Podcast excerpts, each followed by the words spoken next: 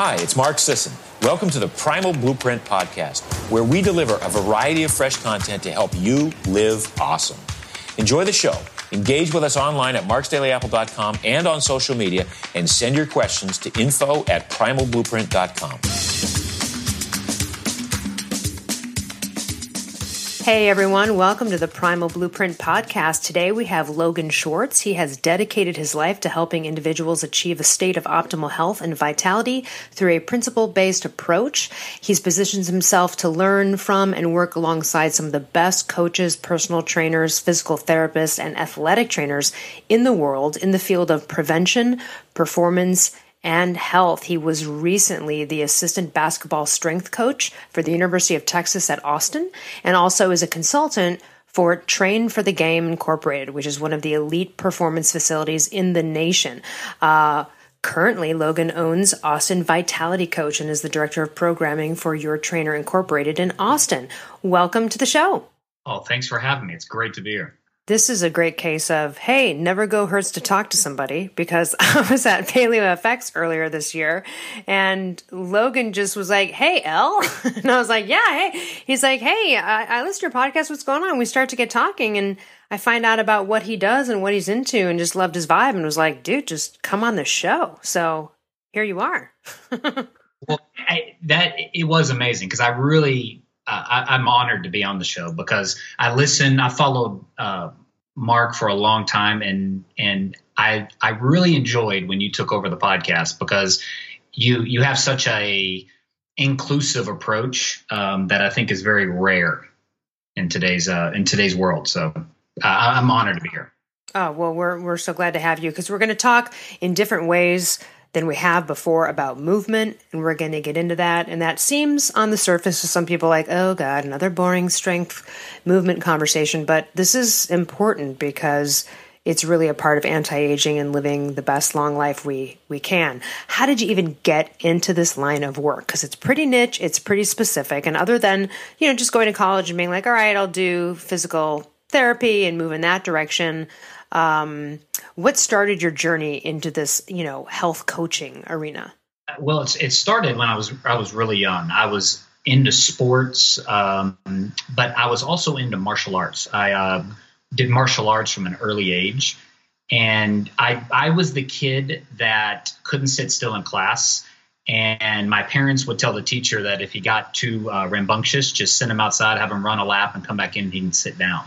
And so I kind of gravitated towards that's that's kind of so you're in boot camp constantly was, then great. that was me. And so i, I kind of gravitated towards uh, movement from the beginning. And so i went to college at the university of texas.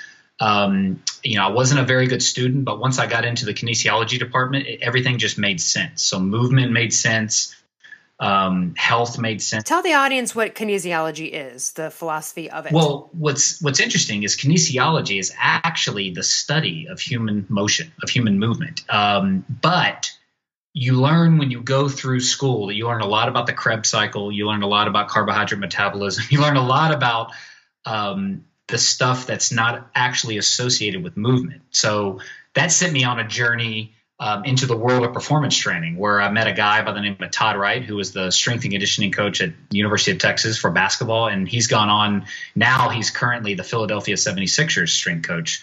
Um, but he was my mentor, and he kind of, um, you know, he he got me into the world of helping athletes move better in order to perform better. Um, and my journey's just kind of gone on from there. I've gotten into health and um, you know, nutrition and sleep and sunlight and all of this stuff. But it, it just comes back to movement when I uh, when I actually sum it up. It's that's how we that's how we live. That's how we experience life is through a body, and that body has to move. And we were talking, you know, before the show too, just how.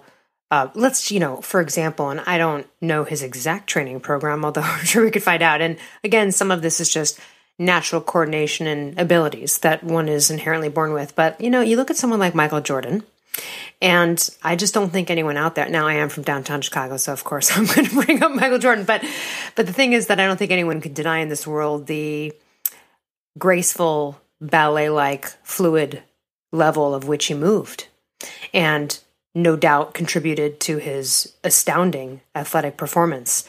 And you and I were talking about how, like, listen, everyone's going to the treadmill, doing a little boot camp workout, but you know what? Sometimes you might get more benefit from cleaning the house and the yard because it's more natural, right? So let's get into that idea, this concept. This is, this is interesting because in our culture, we really praise the movement specialists. So the guys that you see on TV are the football players, the basketball players, um, you know, the endurance athletes, and that is a very specialized form of movement. Now, I, I love I love the ancestral approach that we have, and if we look at the human animal, the human animal is the only animal that's in every nook and cranny on this planet, and what we are is we're basically movement generalists. So literally, we're not the fastest animal and we can't climb the best, but I'm faster than a monkey and I can climb better than a cheetah. I can do it all.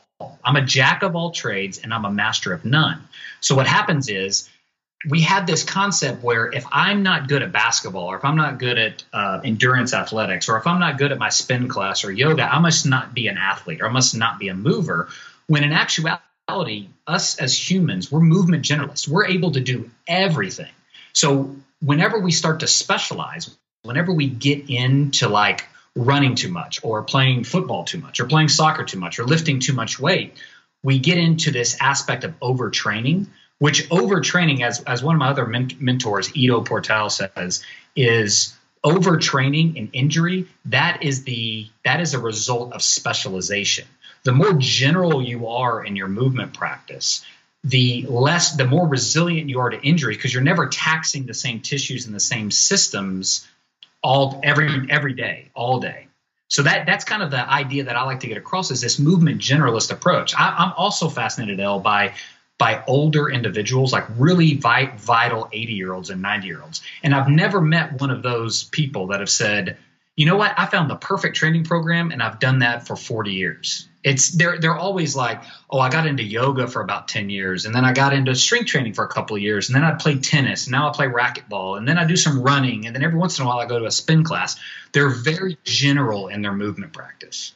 I know for myself because I've got some injuries. I have tendonitis in both my hands and arms, and have for many years, and it's okay. I you know I, I work around it, but um, when I'm doing stagnant like i get you know if i have a couple weeks where i'm lazy and i just kind of do stagnant stuff and maybe i'm sitting a lot because i'm busy and uh, wow it catches up quick.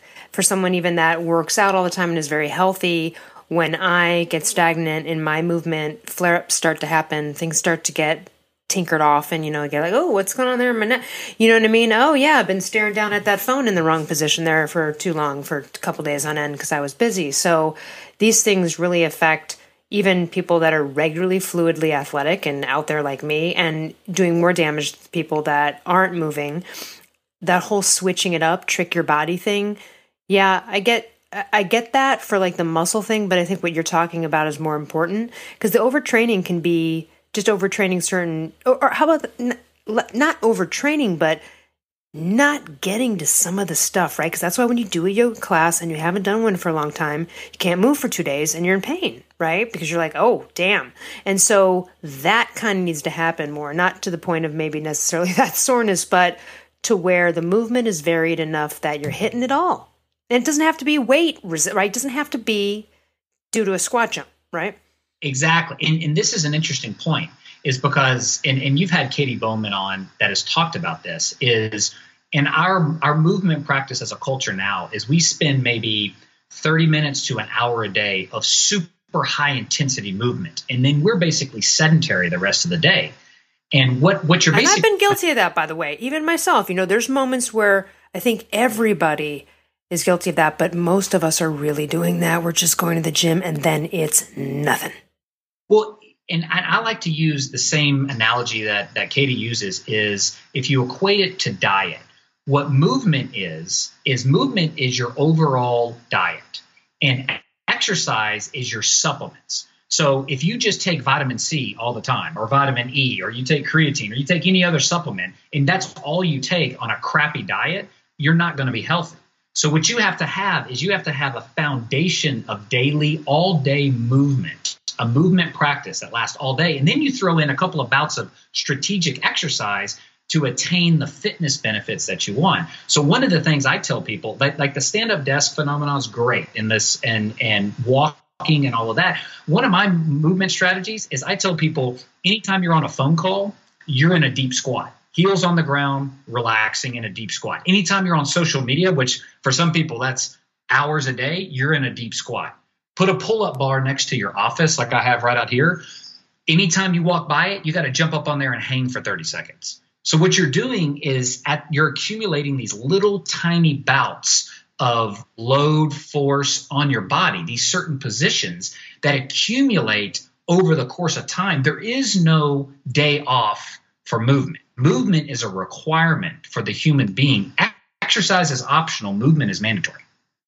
I love the idea of micro commitments that way too you know, you're standing at the dishes, right? Okay, do a couple squats. You, you know, um, sometimes I will put on some music and, you know, kind of organize, right? Clean out a drawer or whatever. But in the process, I might kind of, you know, do a little yoga move here and there or something. But I'm just, I'm just kind of moving and walking around my place and like just not being stagnant, you know. And these are all little micro commitments. I love the bar because I, it's like every time you pass it, hey, you know, every time you pass, go collect 200. exactly.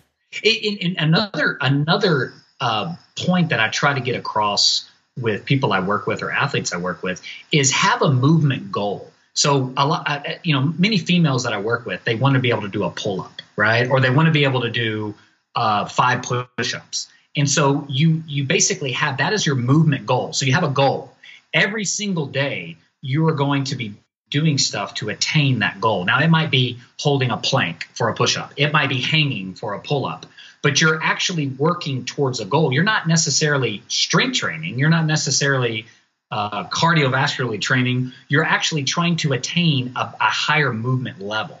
So that's another aspect. So you can have these 30 day challenges or these um, month long challenges where you you have a certain fitness goal. Maybe it's a handstand. Maybe you want to hold up freestanding handstand. So every day you're going to either work on a wrist routine or a, a stability routine or a wall assisted handstand to work up to doing a freestanding handstand. And what that's going to allow you to do is you're using movement to attain fitness, not the other way around. Because I've met a ton. I, I, I tell you, I've met a ton of athletes that are incredibly fit. There, I, there was a, at the university, I had 19 year olds that looked like Greek statues. Like these guys, I literally told them, if I look, if I had your body, I would just wear my underwear around all day. That's all I would wear because they looked like they were cut out of a rock. And these people were fit, but I tell you, they were tired all the time. Some of them were on stiff, probably, huh? Kind of stiff. Some of them were on medications. Some of them they they didn't want to walk to class. Like literally, they were so tired they couldn't physically walk to class. Like that was exhausting for them. But when you put them on the court for a couple hours a day, they were unbelievable athletes. So they were the fit, really, really fit individuals that weren't healthy. But I've never seen somebody that moves really well and a healthy individual that's not fit. I've seen it the other way around, but I haven't seen people that move well that don't have really good fitness. What are some other tips and things at home if if there's people out there that are sedentary and maybe you know walking in the mailbox is really all they can do? You know what else can they do inside of their place you know short of trying to lift their own body weight? Or do a squat even which might be too much. You know what are some other ways people can start to think about just start moving and getting fluid and getting circulation going? You know if you're in a state where you know you're in bad shape. The the first thing is a is a paradigm shift in your head. So the paradigm shift is society is designed to rob you of your movement because it costs energy. So everything is energy saving. So we have we have chairs so we don't have to go all the way to the ground to sit. We have, if you ever are walking in an airport and you see an elevator and a staircase, watch how many people take the elevator versus the staircase or, or the escalator versus the staircase. So you have to have this idea in your head that I have to I have to outthink society in order to attain my movement. So one of my rules, I have rules. Like if I'm staying in a hotel and I'm the, in the sixth floor or below, I never touch the elevator. I'm always going to take the stairs. If I'm sixth floor or, or below, if I'm six floors or above, I will. That's going to take a long time to get up there. I will. I will allow myself to take the elevator. I'm never taking an escalator. I'm always taking the stairs. If if somewhere, if my grocery store or my mailbox, if something is less than two miles away from me, I'm walking there. So you have to set up these rules in your life. I, another great thing is I am not going to sit on my couch. In fact, get rid of your couch. It's where you have to sit on the ground. When you sit on the ground, inevitably the ground is less comfortable, so you move more. You shift your weight side to side. Another idea is setting timers. You know, you've heard the timers about, you know, you only sit down every 20 minutes, you get up. I find that hard. I, I find that the best thing to do is set up these habits in my life. So the first thing I do when I get up is I get outside and I walk around. Get an animal where you have to walk it. You have to walk your dog um, they, they, it's, it's kind of reconfiguring your environment. Another thing is after dinner, you're, you can set a ritual that every single time after I eat, I get up and I have to take a 10 to 15 minute walk. Um, we know that that helps with postprandial uh, blood glucose and insulin um, but it also allows you to attain more movement in your day. Here, here, here's another thing. Here's yeah, and if it's winter and it's 20 below zero, you can again like do and you know vacuum, right? Like go do just get stuff done around the house, stand and watch a television show and just kind of walk around and pace, or you know have a phone call and stroll, you know. But I, I knew a person who you know clocked 1.4 miles just pacing on a phone call in her own house. It's like, yeah if if you it, here's the thing too with walking is if you commit to about a 30 minute walk a day like if that's all if you want to get going the, the easiest thing to get going is walking. Because i think i think to walk is to be human. That's basically when when i saw my kids walk for the first time i was like oh my god i got a human here. It wasn't just something that i had to you know feed and all that. It was actually a human and then it was good that you got that confirmation. You needed that. You were not exactly. sure it might have been a cyborg. Was that yeah? At first, I was kind of iffy about it, but now I was like, this is this is an actual human. And then if somebody has a debilitating injury, they will they will pay money to anybody. They will pray to all the gods just to walk again. Because I, I believe deep down in our subconscious, to walk is to be human. Hippocrates says walking is man's best medicine. So what I tell people, the first thing I start with is you commit to 30 minutes a day, you walk. Now, here's here's what's amazing. If you did that every day, remember there's no off days in movement. So if you did that for 30 days and you walked at a pretty leisurely pace, about three miles an hour, okay, which is actually really it's a really it's very slow. It's very slow. Pretty slow. You will have accumulated two marathons worth of walking in that month. That's how much it adds up. So that that's that's what people don't understand is little 30 minute bouts of movement throughout your day, if you do it consistently, add up massive amount. Like I, I did a challenge where for 30 minutes a day, I was in a deep squat. Okay. Now that wasn't 30 minutes at one time. That might have been one minute at one time, five minutes throughout the day. I did it for 30 days. So I accumulated after that month for 15 hours, I was in a deep squat. Oh, you cracking lobster with the thighs there after that oh, thirty days? Like what kind? The, what kind of level of strength was that? The the thing that was amazing is I would take athletes, okay, and this an athlete would be like, okay, I can squat four hundred pounds, right? But they can't sit in a deep squat for more than thirty seconds, and so it's like what squatting 400 pounds that's a fitness ad that's you know two and a half times your body weight or whatever that's a fitness adaptation but what good is it if you can't get into a position that humans are supposed to actually defecate in, that humans are actually, that's how we used to rest. That used to be our chair. And so I'm not impressed by a two and a half uh, body weight squat. I am more impressed if you can go down to a deep squat and sit there for 10 minutes in a relaxed position because that's going to help digestion. That's going to help your uh, pelvic floor. That that used to be how females had a baby. used to have a baby in a deep squat and it was your body is designed that that position is a restful position. That's how my kids played until they got into kindergarten and the teacher told them to sit in their desk and be quiet. And and though that's the kind of thing with movement that i'm trying to get my people my clients my athletes back to is this idea that if you can't walk if you can't squat if you can't hang i mean we're we're actually an arborist primate. That's why we have an opposable thumb. We're designed to hang from trees and and things like that. If you can't hang and you can't support your body weight, then what good is it that you can go do an hour spin class? What good is it that you can go, um, you know, bench press 50 pound dumbbells? Um, that that's kind of my it's it's kind of this fundamental that's below the surface of exercise and fitness. Well, it's the classic tale of the marathon runner type back in the day who didn't do anything else but that and they all had hamstring and issues and all sorts. They're all tight and couldn't touch their toes. You know what i mean? But they, but but they're thin and they're running you know? So uh but those people end up becoming the most injured runners out there. And again so just uh and not advocating running at all but just saying you know listen if you're into one thing um, it would behoove you to switch it up. And if you don't do it with a sport or athleticism, you do it at home or otherwise with movement. Well, that and, and honestly, your uh, you know Brad and your take on uh, the low below the MAF heart rate uh, cardiovascular exercise is awesome because you can do more of it. You can do it every day. You're not burning yourself out. So with movement, it's it's movement is below the threshold to where you're going to start burning carbohydrate and you're going to start getting into this anaerobic effort. What we tend to do in our fitness culture is we either go anaerobic and then the rest of the day we're just not moving and I'm trying to shift people more into this idea of just moving all day. There is no the time that you spend for exercise is your dedicated movement time. You're actually dedicating time to get better at movement, but the rest of your day, movement is just intertwined into it. I, I, I I can't physically sit in a chair for more than 20 minutes. Like the worst thing for me is to be on an airplane because I'm trapped. So I'm Oh, me too. I'm always standing yeah. and like hanging out in the back.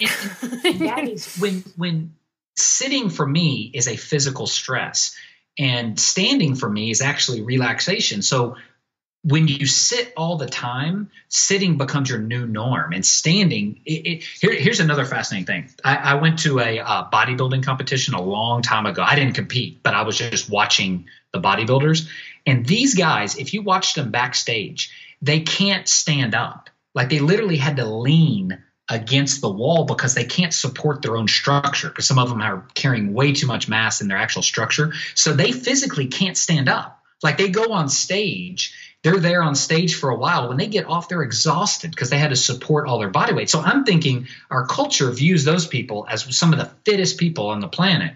But how dysfunctional is that if you can't even stand up?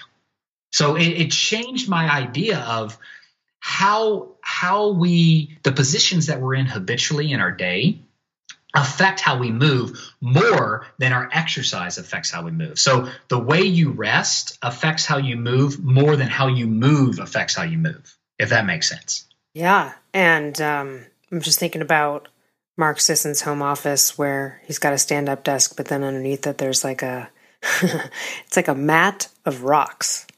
Exactly. Right. I'm I'm sitting on one right now. Elle. What are those called? It's a rock mat. It's oh, okay, that makes sense. Yeah, yeah. No, it's, it's pretty uh, cool. Sometimes they'll have bare feet. Sometimes he'll have his vibrams on. It just depends on you know where he's catching his day there. But sometimes you know go in there and I'll be like, oh, that's right. Damn, he's got a bunch of rocks he's standing on. It's awesome. It's super awesome.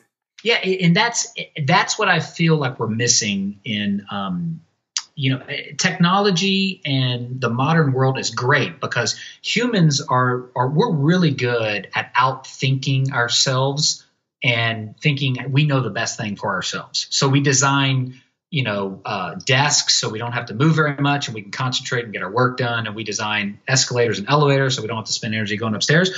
But the problem is we're killing ourselves from that. We're taking away our vitality. It's like the um, the Cate Shanahan quote where she said that um, man is the only animal smart enough to make its own food and dumb enough to actually eat it.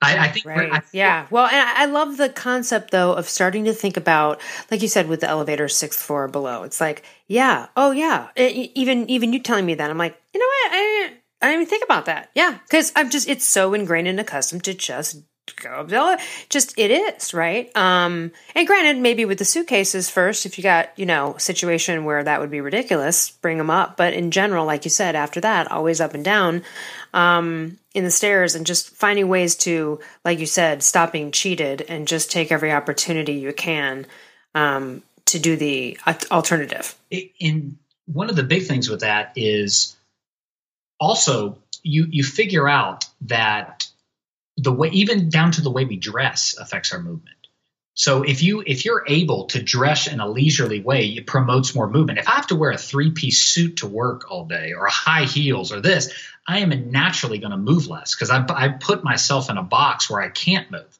So I even think back to movement is dress in a way that you can actually move in throughout your day instead of taking off your work clothes and then putting on your movement clothes. And then so in that sense you're segmenting your your movement lifestyle. Instead i everyone always says it looks like you're going to the beach every day. And that's literally how i dress. I'm wearing minimum and i actually do and i also do go to the beach. No but that is my favorite thing about southern california is this level of casualness of where I live in Malibu, particularly versus elsewhere, but all over it's pretty casual. And I even like Hawaii more so for this. A lot of bare feet, a lot of not a lot of clothing, which I like. Um, I mean, I'm not a nudist, but I just I like warm weather and you know bikinis and sundresses and board shorts and all that kind of stuff. And it's so nice. And then when you have to go dress up to do something, it's such a weird contrast now because you're like, whoa, this feels so weird. It feels like I have scuba gear on.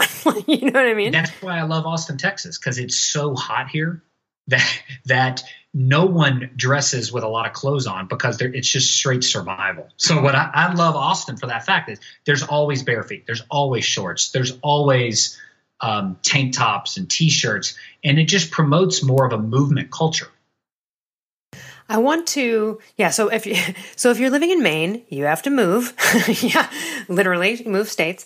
Um, I also want to throw out that no one should underestimate the power of what a little private dance party can do for oneself. Two songs, 10 minutes. Let me tell you something. You don't have to go to a yoga class. No one has to know what, you know, double tree is or what, you know what I mean? You don't have to know these things to just have some time by yourself before the kids come home from school, whatever, and literally just dance around with some headphones on. Um, my life is always better when I do that. It's kind of my version of getting some alternative movement in for me because it's fun and I enjoy it. And it doesn't have to be a hip hop dance workout. You know, it doesn't have to be uh, insane, but just that you're moving, right? You're just, you're moving, you're fluid, you're, and you can just kind of stretch with it and stuff. No one's watching, right? You don't have to to to do this in front of everyone. I do it by myself. Close the blinds, you know. But two songs, ten minutes, right? Three songs, fifteen minutes. Oh man, that that right there is is exactly what I'm talking about because our environments affect how we move. So if I go into a gym, if I go into a CrossFit gym, I'm going to see a lot of sweaty guys throwing around barbells, uh, doing pull ups, climbing on ropes. And if I'm going to move in that environment, I'm going to do what they do. Okay. I'm not going to have a hip hop dance party in that environment. But if I'm at home, I can move in any way I want to. If I'm out in a park, I can move in any way I want to. So my uh, one of the the thoughts going back to what you said, how are habits? How can we incorporate more movement into our life? Is put yourself in different environments. So go to a yoga class you're going to move in a very yoga way. Go to a dance class, you're going to move in a very dance way. Go to your big box gym, you're going to move in a very big box gym way. If you go to CrossFit, you're going to move in a very CrossFit way. So exploring all of those environments, but also your idea of have your own own movement practice, your own environment where nobody's watching. You can move like you move. You can move in an authentic way. There are no, no rules. So a lot, a lot of people they want to put parameters on that. Well, you gotta you gotta make sure that you do 15 minutes in order for it to be a cardio workout, and you gotta make sure to do some strength training. You need to do core work. It's like no, all you need to do is move. You know, I akin movement sometimes to like the downward spiral of if you get somehow hooked back into a sugar situation, you know, that gets out of control. Um, and then you're like, uh oh, right? You know, going in that direction. Um, the same can go with movement. And it's funny because I know people out there who are sedentary. It's so tough because being sedentary begets being sedentary. And the, the crazy thing about this is that uh, I hate to say it, but like exercise, even if it's light, actually then begets more energy. You actually will have more energy. And it just, it seems counterintuitive because you're like, I don't have the energy to do the thing that's going to give me more energy because it requires energy. And that's why even if you're sedentary, starting with just simple movements, a little private couple song dance party, walk into the mailbox, whatever, maybe more walks with the dog, um, you know, whatever you can do to begin standing during 10 minutes of a TV show, even, right? Just anything that you can do to get up um, and get moving is is is what you got to commit to. And, and, you had it right on. That that I like to differentiate exercise and movement. Is like I said, exercise is what I, I don't even call it exercise. I call it dedicated movement time. So when I'm when I'm dedicating time to moving, my goal is not getting all of my movement in in one hour, like like like your standard American's going to do. They're going to think, well, workout is I'm active. I work out an hour a day. Where there's you know there's 20 there's 23 more hours in that day. What have you done? So when when you are dedicating time to exercise, I like to tell people you're focused on a goal. You're you're you're present, you're mindful of trying to get better at movement. You're just not I got to get my cardio in, I got to get my strength training in. I'm trying to get better at my handstand push-up. I'm trying to get better at my pistol squat. I'm trying to get better at flowing on the ground. I'm trying to work on my hip hop dance routine. I'm trying to work on my sun salutations. I'm actually dedicating time to getting better at movement. And that takes actually very little amount of time. And it takes a lot less energy than trying to pack all your movement into an hour.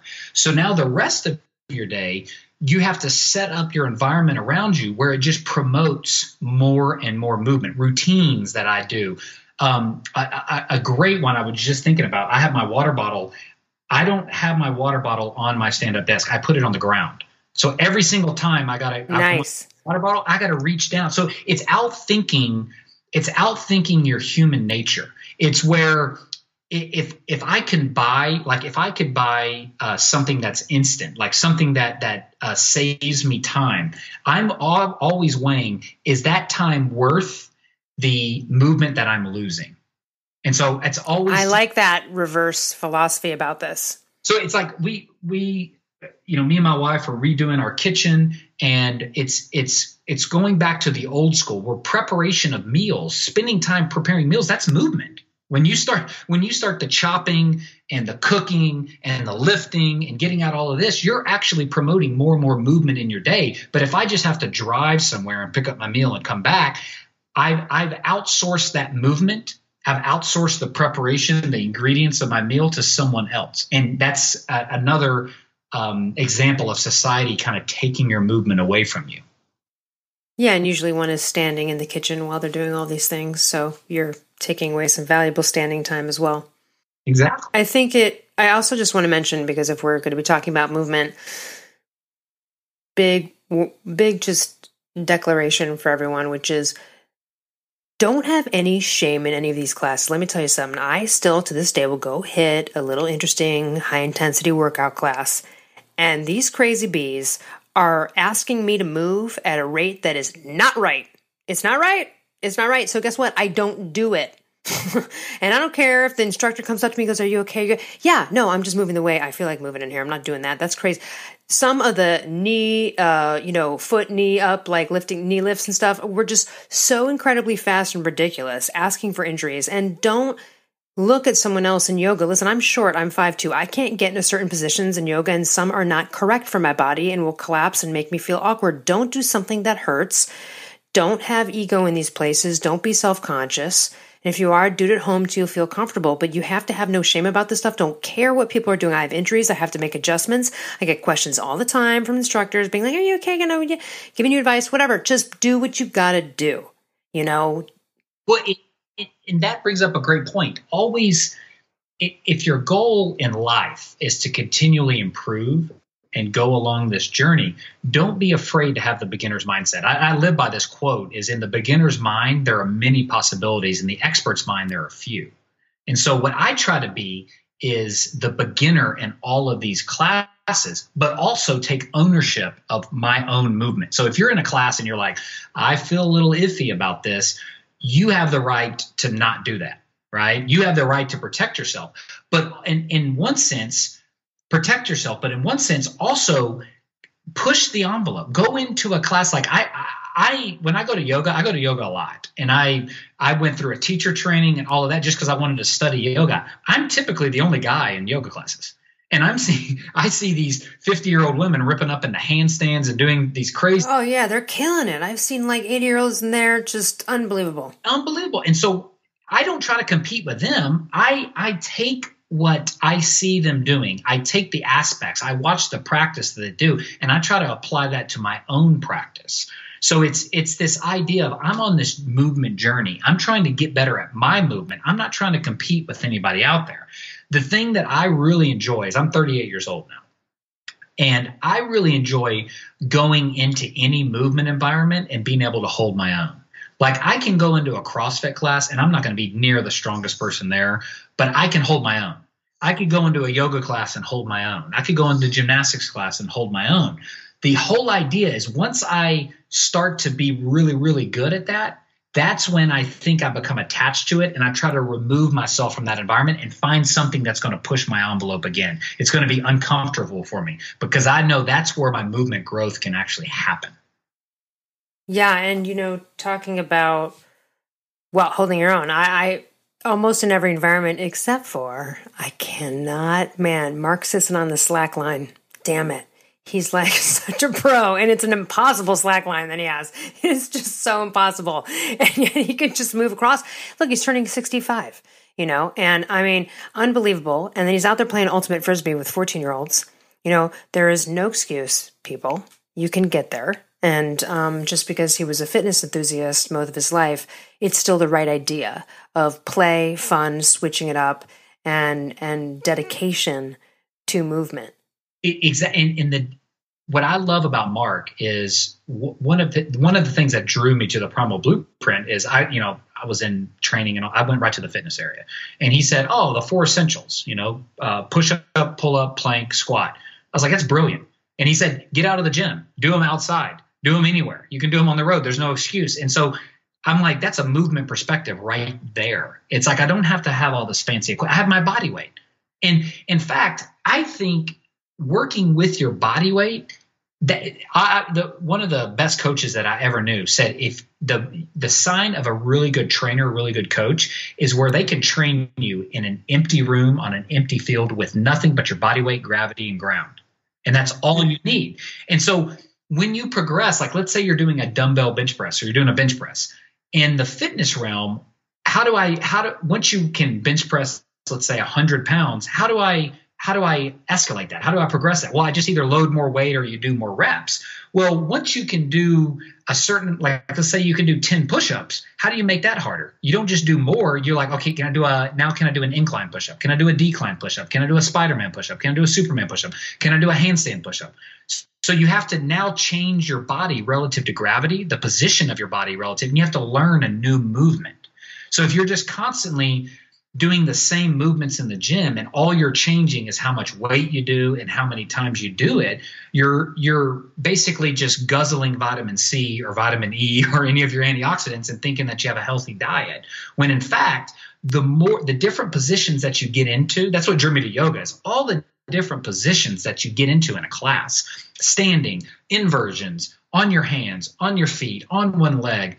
All of those different positions are stimulating your not only your body but your brain. Your brain's having to configure where you are in space, where you are relative to gravity and ground, and you're opening up those avenues of learning. And that's really honestly, if you take like again the ancestral approach, the only way we learned is through movement. The only way I knew what that fruit tasted like is I had to climb that tree. The only thing, the only way I knew what was over that hill is I had to climb that hill.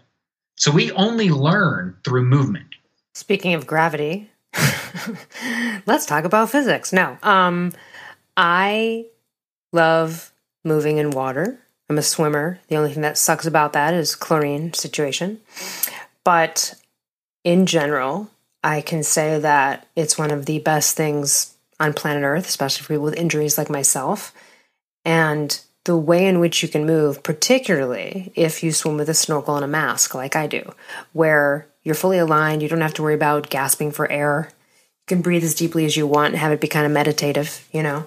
And one of the things about that is you can kind of explore movement in the water. You're not just doing this, you know, stagnant stroke and turning your head and gasping for that air and also jacking your neck. You know, a lot of people are injuring themselves not swimming correctly too. But when you have a snorkel and a mask, and everyone's, you know, if they've been on any kind of trip and ever gone snorkeling, it's really fun. And it's kind of a level of flotation. And it's one of the ways that when I couldn't even move my arms at all back in the day when I first got injured, I mean, I could barely wipe myself. My friend suggested that I go get a snorkel and a mask, and that at the very least, I could just let my arms be dead weight in the water and I could just at least those swim around and move. You know what I mean? And she suggested to me, she said, you know, all these old guys, she's been swimming forever. And she goes, you know, a lot of these old guys at the pool have these shoulder injuries and rotator cuff injuries, and they're all using the, the snorkel and mask. You should try it. And honestly, that changed my entire life. I've, I've it's been my physical therapy for 20 years. And um, I don't go crazy with it because I can't handle too much of it, but it is literally one of those things that saves me and keeps me aligned and symmetrical and is just part of a and even if someone can only do 10 minutes of that a day, that's just I just want to I'm just really love swimming. I just love it. I, I love what you said is I love the way it made me feel. And that's if if people would focus on how does the movement make you feel because that that's how you make it sustainable because if if you're just going through your your routine to get it done that's another thing to check off your box. There's no buy-in there. You're just kind of going along but you you swim because you love the way your body feels in the water. The weightlessness the glide the feeling of the water around your skin the uh, the lack of sound that you hear when you're underwater with your ears. So that, that feeling is what what keeps you coming back. So I, I, say yes, and sometimes I have to force myself there. Right there's sometimes it's a commitment where all the way from the locker room to putting on the bikini, I'm like, oh, I don't want to fucking do this. like I have those days, and that's okay. But it's still a commitment that I make, and literally, it's right after the very first lap. I'm like, oh yeah, of course. That is your that's your that's your um reptilian brain saying, "Elle, I don't want you to expend any more calories, because cal- calories is survival." So you have to almost have to outthink that and say, for something else here. I'm going for a a more forebrain human feeling gratitude for for being in the water, being in the sun, and what my body can do. It's the same thing when someone does a handstand for the first time. They do a handstand, and that position is very fearful for people because when we were falling out of a tree, that meant death when your head was below your heart. But when you take somebody from that fearful position and you teach them how to do a handstand through a very safe progression, they almost get this feeling of, oh my God, I want to experience that over and over and over again because it's kind of this conquering of fear. And if we had, if our movement practice, if our exercise, quote unquote, gave us that feeling on a day to day basis, on an empowering basis of, I can't wait to do that again because I felt, I, I, I was amazed about what my body could do. Um, that that's one of the things I, I so I have friends that are my age, and you know just like just like all of us we have friends that are in terrible shape right? Physical shape.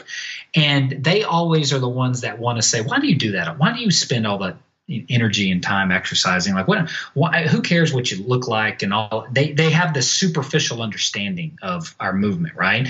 And then my, my rebuttal now is you know what I can do stuff now that you would think is physically impossible. And that's just Monday, Wednesday, Friday for me. And why wouldn't you? because like you, it, movement is, I'm trying to attain things that like of, I, when I'm 40, I want to be able to do stuff that most 40 year olds can. When I'm 64, I want to do what Mark can do. Right. So it's why wouldn't you want to experience that? Why would you not want to get everything out of this body? Because this is how you experience life. I mean, we can, you have a spirit and you have a mind, but how you move that thing around is via this body and this vehicle. And so the better you move, the better you live. And, and that's hard to argue. The more you, the better you can move, you can't argue that. That's not even. A, yeah, it's it's and and I don't understand now why I understand why people don't get that because the the the fitness industry has basically disempowered you from your movement. They basically say, okay, you don't know how to move. You got to come to this gym where there's a special equipment and uh, I got to teach you everything. I got to make sure you know all these coaching cues before you squat, or you might get hurt. You might get diabetes. I don't know. I, you might. It's it's it's. I, I want you to to only move when you're under my guidance. When in actuality, you knew how you knew how to do 90% of all your motor tasks by age 3 you, you knew how to run jump squat skip reach climb. You knew all of that. And the rest of your life has just been developing them more and more and more or losing them. So movement is not something that you attain. It's something that you lose throughout life. I've even heard this sad statement from lots of people who are sedentary and then they are projecting their future of continuing to be sedentary by this statement. I've heard people talking about like you know like where would you where would you want to end up and retire or what would you want to do? What kind of house you know those kind of questions. And i've heard the answer of like well you know probably want to get a one level because then you know don't have to like walk up and down stairs you know, get harder as you get older. And, and I was like, whoa, whoa, whoa, stop there. Damn, what? You just, you're 45. You're re- regulating, relegating yourself to a life of immobility already in the future house of which you don't have, that you're going to choose one level because you can't.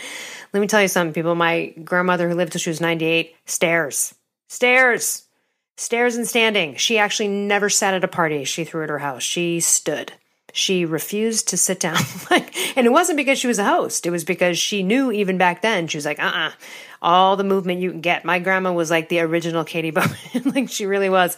And she also danced at the clubs until she was like 85 with 30 year olds and we would run into her at the clubs when we were teenagers and be like oh shit grandma's here. But um, she's legendary for that.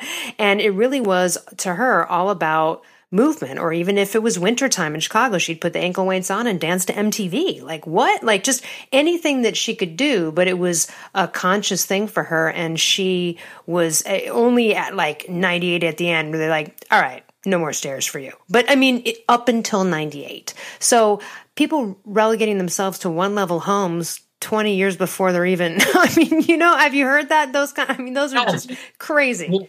I'll, I'll tell you, I'll tell you a story.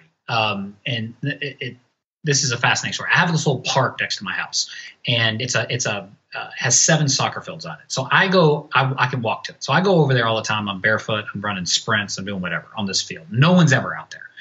So one time I saw this a, a man drive up in his car, and he got on this soccer field a long time, uh, you know, a while away from me.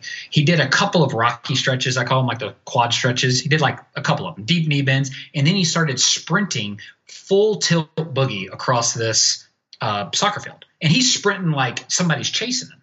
And he walks back and then he does it again. And then he walks back and he does it again. And he's moving at a pretty good clip. And so I'm kind of fascinated all the time. I never see anybody out there. So I walked over to him and I was like, man, how many of those did you get? You know, how many sprints did you get? And he's like, uh, you know, I got seven. And I was like, all right, well, you know, I'm kind of making a wise comment. I'm like, you know, maybe next time try to get eight. And he's like, nope, next decade. And I go, what do you mean? And he goes, well, I'm 75. And so I do seven sprints in my 70s. And then when I turn 80, I'll do eight sprints in my 80s. And when I turn 90, I'll do nine sprints. He goes, I've been doing it my whole life. And he looked at me dead in the eye because I'm, and then now he's got me because I'm, again, I told you, I'm fascinated by men that have aged in this way and, and that's who I want to be. I look up to them really as a man. And I he he looks at me and he goes, son, he goes, the world is going to tell you you're getting old and you can't do this. You can't jump. You're getting old and decrepit. Your body's gone. He goes, son, your value as a man is what you can do. You're given a gift physically, and you got to use that your entire life. He goes, everybody's going to tell you that you're getting old. You should stop doing that. He goes, it's all bullshit. He goes, look at me. And he just walked off. And I said, I, I, I was like, who is this guy's my hero. This is John Wayne to me, right? And it was such a, a, a contrast where he basically said, the world is going to tell you that as you get old, you lose your ability to move. And if you buy into that, you stop moving. But if you don't buy into that, guess what? You're, I want to be that guy at age 70 running sprints across the across the park. Yeah, and I mean even yeah, it's I just tell this hilarious story. I have a friend who calls me who lives you know in the same area as Mark and all of us do, Malibu, and uh, she's forty and she's like, oh God, uh, I was on the beach and I see this guy. Uh, she she only saw him from the back. Um, she's like, I saw him running, and then he stopped. He chilled out, and then he ran again. And she's like, oh, uh, he's doing sprints. And then she goes, wait, is that Elle's but and she's like, "Does Mark wear a white headband?" And I was like, "Oh," she's like, "Oh my god, I scoped out a sixty-something year old." Like she was like, "Oh my god, like that's awful," because she couldn't tell at first when how, how old he was from when she was just seeing him from the back, and then it wasn't until she turned around he was like on this gray-haired guy who's clearly older, and she was like, "Oh my god, I think that I just scoped out your boss on the beach," and I was like, "That's hysterical," and I told him that. Um, But I just think that is so funny that I got that phone call because you know she just had no idea that he wasn't like her age, you know. And that, and that that is what really interests me is the movement perspective and not taking away from like the aesthetics and what you look like and what you're putting on Instagram and what you're putting on your Facebook is I want to see what you can do when you're Mark's age. I want to see what you can do when you're Brad's age. I want to see what you can do when you're 70, 80, 90 because I I I view now I remember growing up and as a kid my dad uh, we played catch together, we wrestled, we climbed. I mean, he was he could move really really well late into his life. And I remember being like, man, I, I, in my mind as a young man, I thought, okay, that's what men are able to do. And nowadays, you don't see that. And and I think that's what we've lost that physical culture in our environment the ability to move for a lifetime not just what i'm going to look like in 90 days or 60 days or 30 days having this long-term view is what i'm going what am i going to be able to do when i'm 60 70 80 years old yeah, and don't throw out your back because you're emptying the dishwasher because you're just spent a lifetime of doing nothing. And speaking of Brad Kearns, these guys are killing me. Brad and Mark, right, older than me, killing me like way better, like just doing more. I'm like, oh my God, these guys are just too much to keep up with. Brad comes over the other day to shoot something at my place and he comes over like 9 a.m. He had already done seven miles that morning. I was like, what are you doing? He's like, oh yeah, you know, I still keep out like once a week, hit it, you know, but he still jogged at the Maffetone pace. You know what I mean? He's like, yeah, it's all leisurely, it's chill. We do, but he's still like their dedication is unbelievable. And Brad's 53, and he um he looks incredible. And you know, he walks in my place at 9 a.m. full energy, lit up brain, you know, full on Brad, and glowing. Just like I can't believe this guy is sitting next to me. He's 53, and you know, even when I'm around Mark, I'm like, I can't even believe it, and it's so inspiring. And uh, you know, everyone can do it. Let's uh in wrapping this up, I know you were mentioning to a friend that you were coming on the podcast, and he has a whole movement. Uh, his his website is bodyweightathlete.com, and he's offering a twenty dollar off. Why don't you tell us what this code is about for our listeners? Yes. So, in, in I'm going to lay it out there. I, I received no money from this. Um, what what I enjoy doing is searching out people that have this kind of movement perspective. And um, a guy by the name of Mike Fitch has a has a company called Glo- Global Bodyweight Training. Um, he developed the uh, Animal Flow, which you'll see sometimes um, in Equinox, and he developed a body weight training program because I get these questions like, where do I start? What is movement? What is this? And he developed a program called the Bodyweight Athlete Program that is, it, I think it's like $150, and I think with that, I have a discount code for you that'll get you $20 off. But it's a it's a very systemized way to try to attain movement. It's kind of one of those where you can learn, you can assess yourself, kind of where you are. This is how many push-ups or whatever you can do, and then how do I progress? Where he has these tiered systems where I'm trying, instead of just doing more and more and more, I'm actually trying to gain new skills. So it's less of this fitness approach of I'm trying to get strong and jacked and swole and be able to run on the treadmill longer and this fact of how what can I do now and what am I working towards and so I just I was just I, I, I bought the program I'd done it myself and I'm like this is awesome and so I just wanted to put it out there. I kind of mentioned to him that I was coming on the podcast, and he was like, "All right, we'll shoot a um, a discount code over if people want to try it." Yeah, and let me just I we will put the discount code and the website in the show notes, but the website is bodyweightathlete.com. The $20 off coupon code is all caps and it is BWA Primal 2018. That's B as in boy, W A Primal 2018 all caps for $20 off the program and let us know how we can find you. I know we can go to austinvitalitycoach.com. How do you work with people? I work with people one on one. I'm I'm very old school in the fact that, that you won't find me on social media. Um, I barely answer my cell phone. Um, all, all, of my clients I get through word of mouth. Um, I do answer email. Um, my goal, I mentor a lot of trainers and coaches around. I've been around for a little bit in the performance sector where I I get to I like to mentor coaches and trainers and let them work in the day to day. I'm kind of done with the, you know, the training 10, 12 hours a day. I have a family now. And so I work with a few amount of clients, um, still some ex athletes. Um, but I love questions. I try, I love people that are inquisitive about this stuff, and I try to answer every single email I get. Um, and so that's basically where you can find me is my email. Great. Awesome. Thank you so much. We will put all of the ways to contact you in the show notes, and I really appreciate you coming on and having this discussion. Oh, it was a blast, Elle. Thank you so much. Hey everyone, to all of our Whole 30 friends out there, visit primalkitchen.com forward slash Whole 30 for a special gift with purchase on our latest and greatest Whole 30 approved items. Remember, sauces, dressings, toppings, that makes healthy eating exciting. We have a whole collection of Whole 30 items that are super delicious, making an elimination diet like Whole 30 easy and flavorful. So this is exclusive to special Whole 30 friends. Don't miss out on a chance to collect on this awesome Whole 30 deal.